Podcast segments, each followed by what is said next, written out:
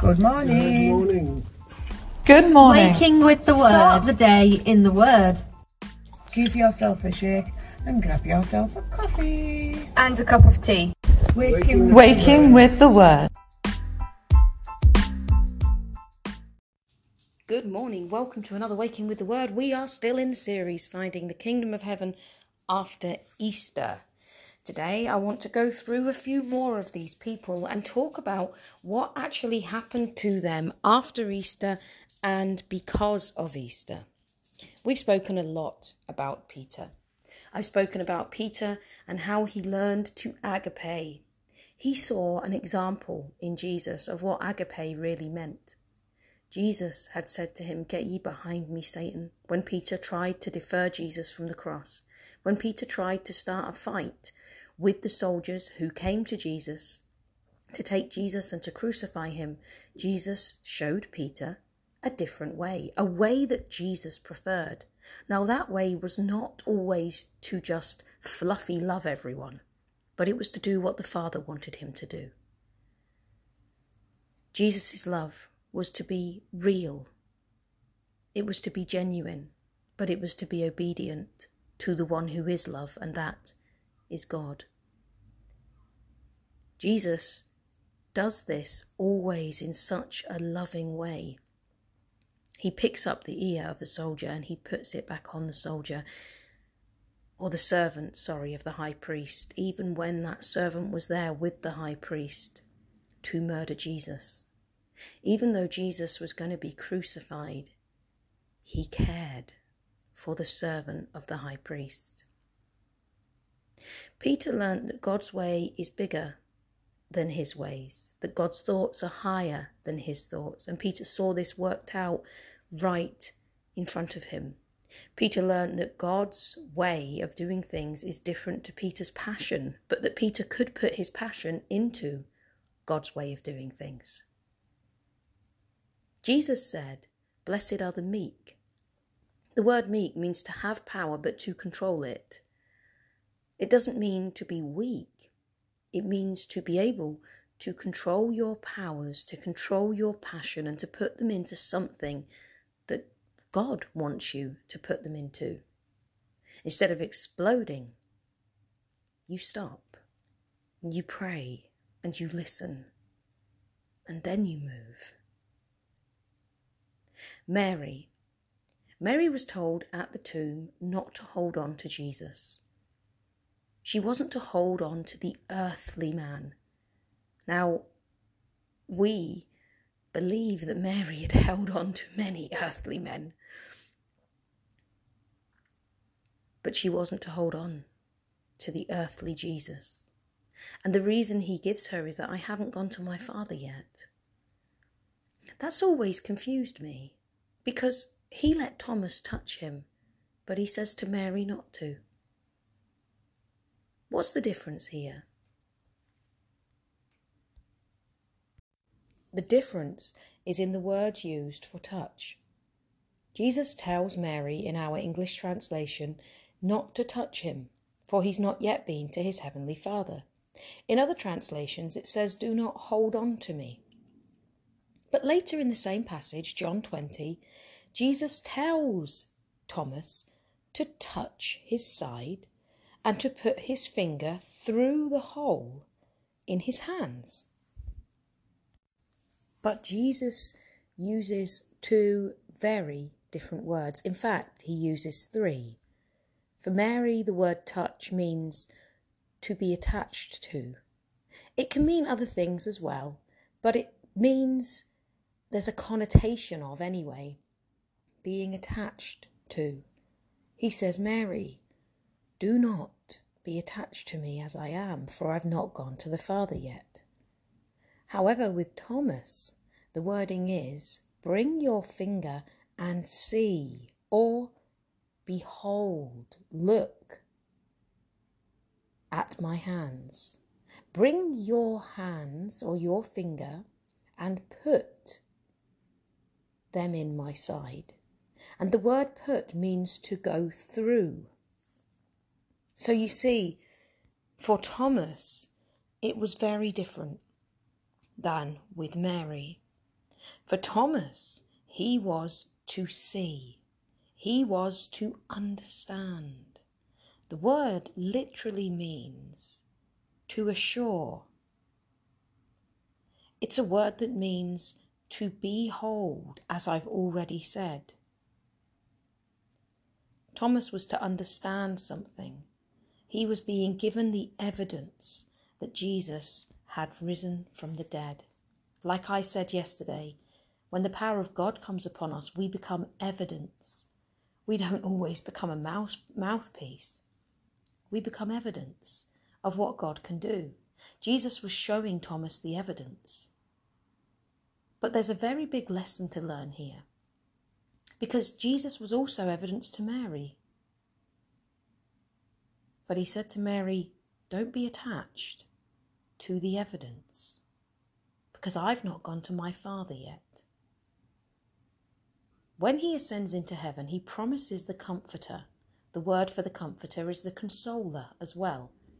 And he says that that Comforter or that Consoler that we know is the Holy Spirit will give us power.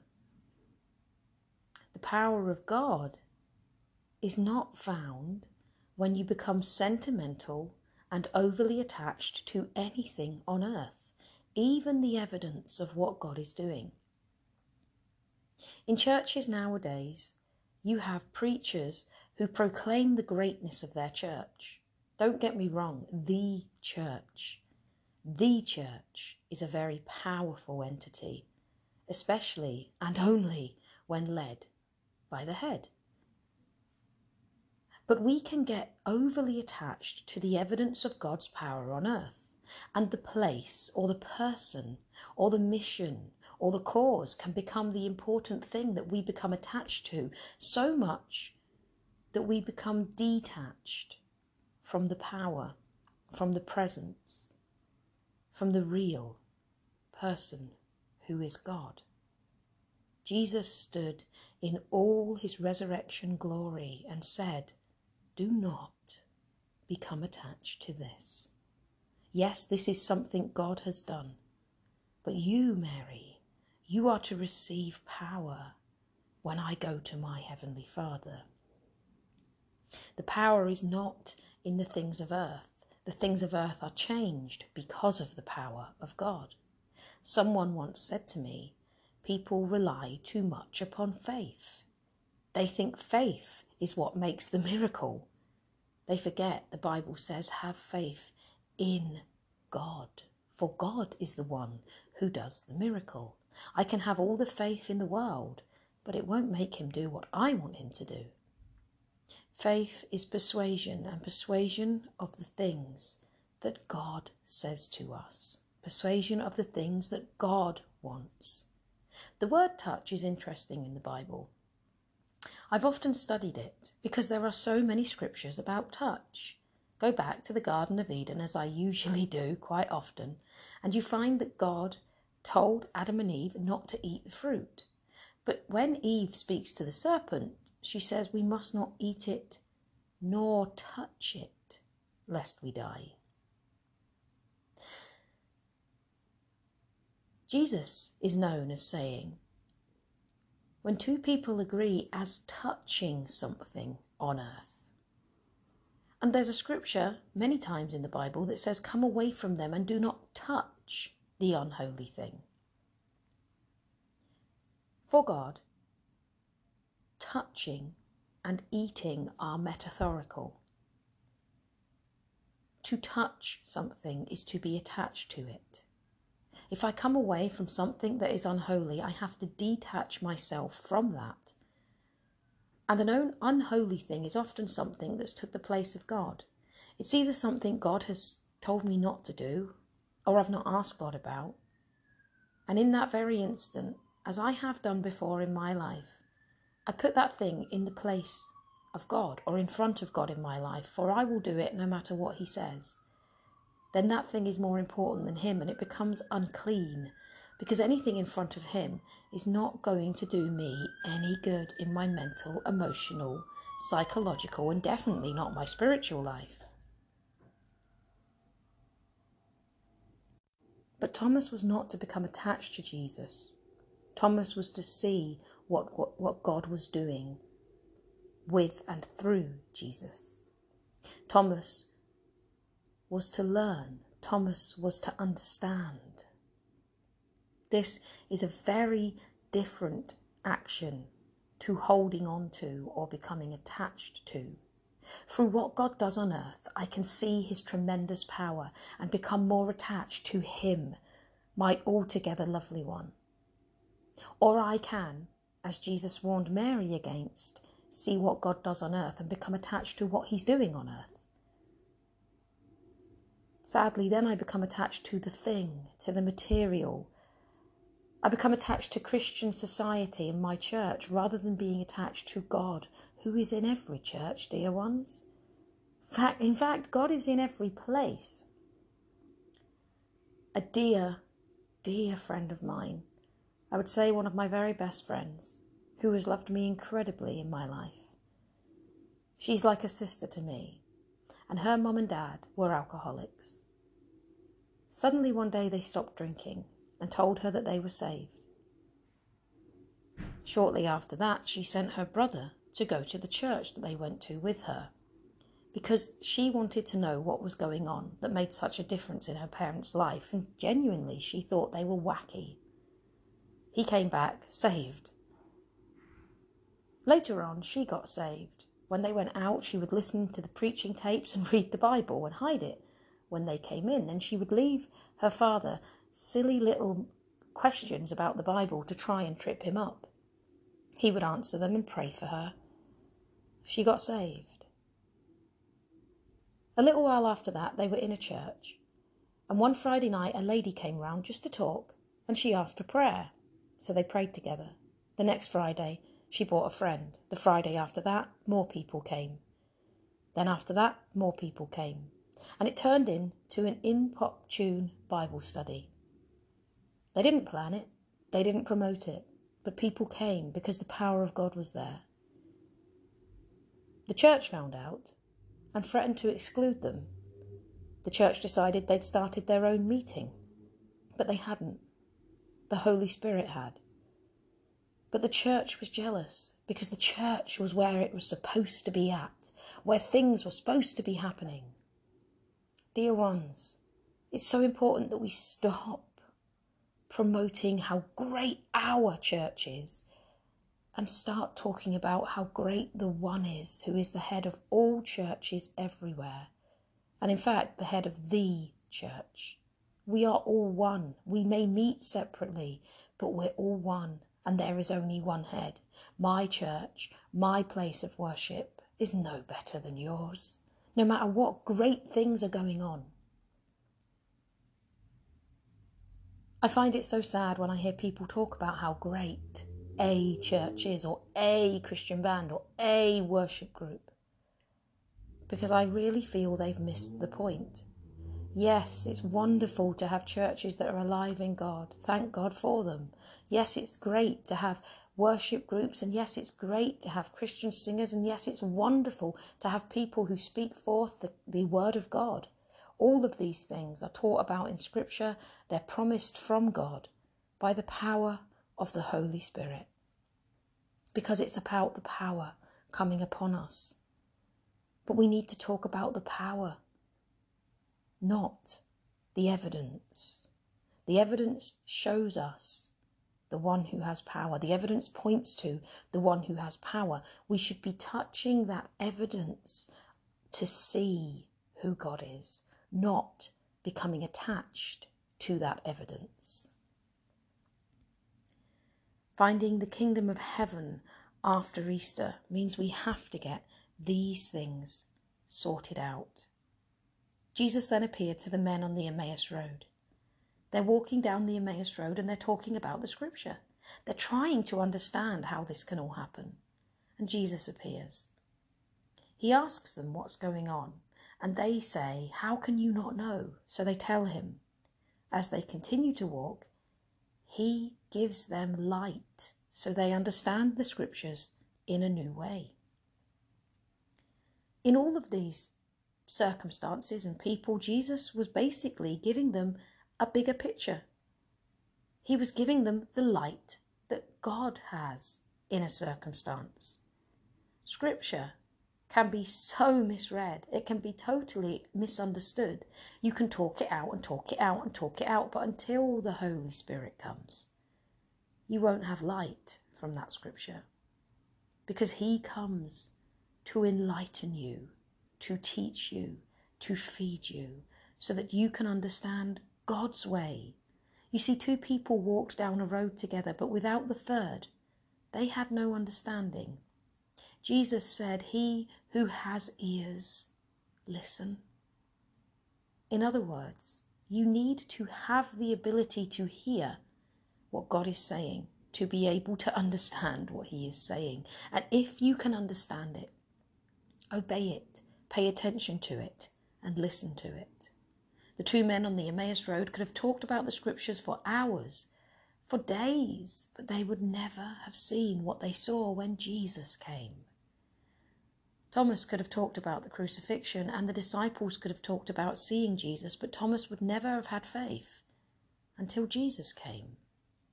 Mary would have cried because Jesus was dead. Then she would have met him and she could have clung on to him in his human but resurrection body. But she would never have received power until the Holy Spirit came. And Peter could have had all the passion in the world and strived and struggled and fought and persuaded and preached, but he would never have had power until the Holy Spirit came, until Peter realized God's way is so much bigger than mine, until Mary realized God's power is so much bigger than anything on earth, until Thomas realized God really did it.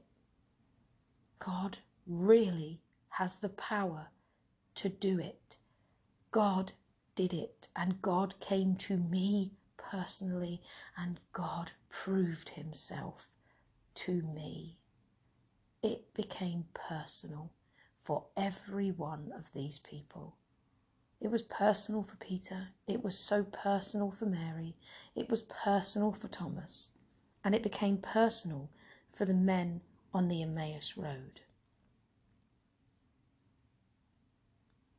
Those men would never have seen in Scripture the truth, the reality, or understood the prophecies and power of God without the Holy Spirit in human form walking beside them and enlightening their eyes.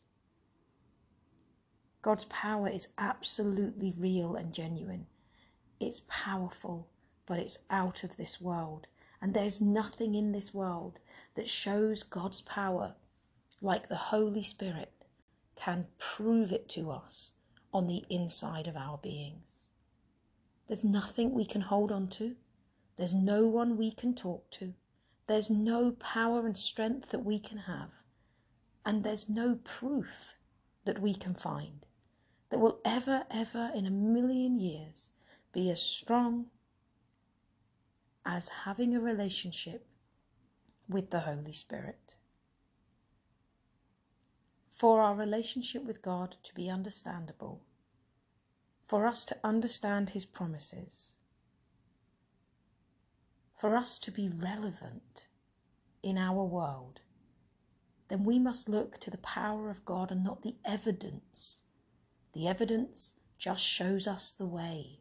The evidence points to Him. If you attach yourself or be attached just to the evidence, my dear ones, you will find only that which is of earth. It may have been affected by God's power, but He does not live for you to be attached to evidence. He lives for you to be attached to Him. Peter was to agape God above anything else, agape Jesus and prefer Him. Mary was not to hold on to anything of earth. Thomas was to learn through seeing what God had done, what God can do. And the men on the Emmaus Road were to understand the scriptures because Jesus enlightened their hearts and minds and walked with them. Paul became very relevant to his day in his preaching because Jesus appeared to him too. he says that Jesus appeared to him. And then all of a sudden, the power of God filled that man, and his preaching was phenomenal. The letters we have, all coming from his own hand, because that man looked to the power of God. John saw a revelation of Jesus in the book of Revelation, another book that is greatly studied today. These men that we call great men of God, the great, was because God lived with them, because they relied on God's power, because that which He did did not become the idol. He was always the one they worshipped. In the book of Revelation, an angel appears to John. John bows down, and the angel says, Get up, worship only God. If we want to find the kingdom of God after Easter, we have to ask ourselves a very important question What am I worshipping? To praise is to speak forth affirmations of what we see. It's like seeing a beautiful woman and saying, Wow, she's beautiful. But worship is commitment of my life. It's seeing that beautiful woman and marrying her and living every day of my life to love her, to serve her, to make a life with her. What am I worshipping? Peter worshipped his own sense of passion, his own sense of self, and his own sense of reputation until the day he agape God, for God was bigger. Mary worshipped the earthly and held on to many men until the day that Jesus said, Don't be attached to a human form, Mary. Wait for the power of God to come upon you. Thomas. Thomas worshipped his own way of seeing things. He worshipped the evidence of what he'd seen, and no wonder he'd watched a man die. Until he saw the power of God bring that man back to life. The two men on the Emmaus Road, well, they worshipped the scriptures and tried to understand things from the Bible until they met the one who made the Bible become alive, or the scriptures become alive. Paul worshipped the way he saw things. He was like the men on the Emmaus Road. He studied the scriptures and thought they said a, cer- a certain thing until Jesus taught him. And the first thing Jesus taught him, as I said yesterday, was that he was small and God was big. God is present and available to show me the bigger picture every day of my life. But I have to see that even the best evidence on earth only points to Him. Seek ye first the kingdom of heaven, and all these things will be added unto you. I will speak to you again tomorrow. All of my love. God bless.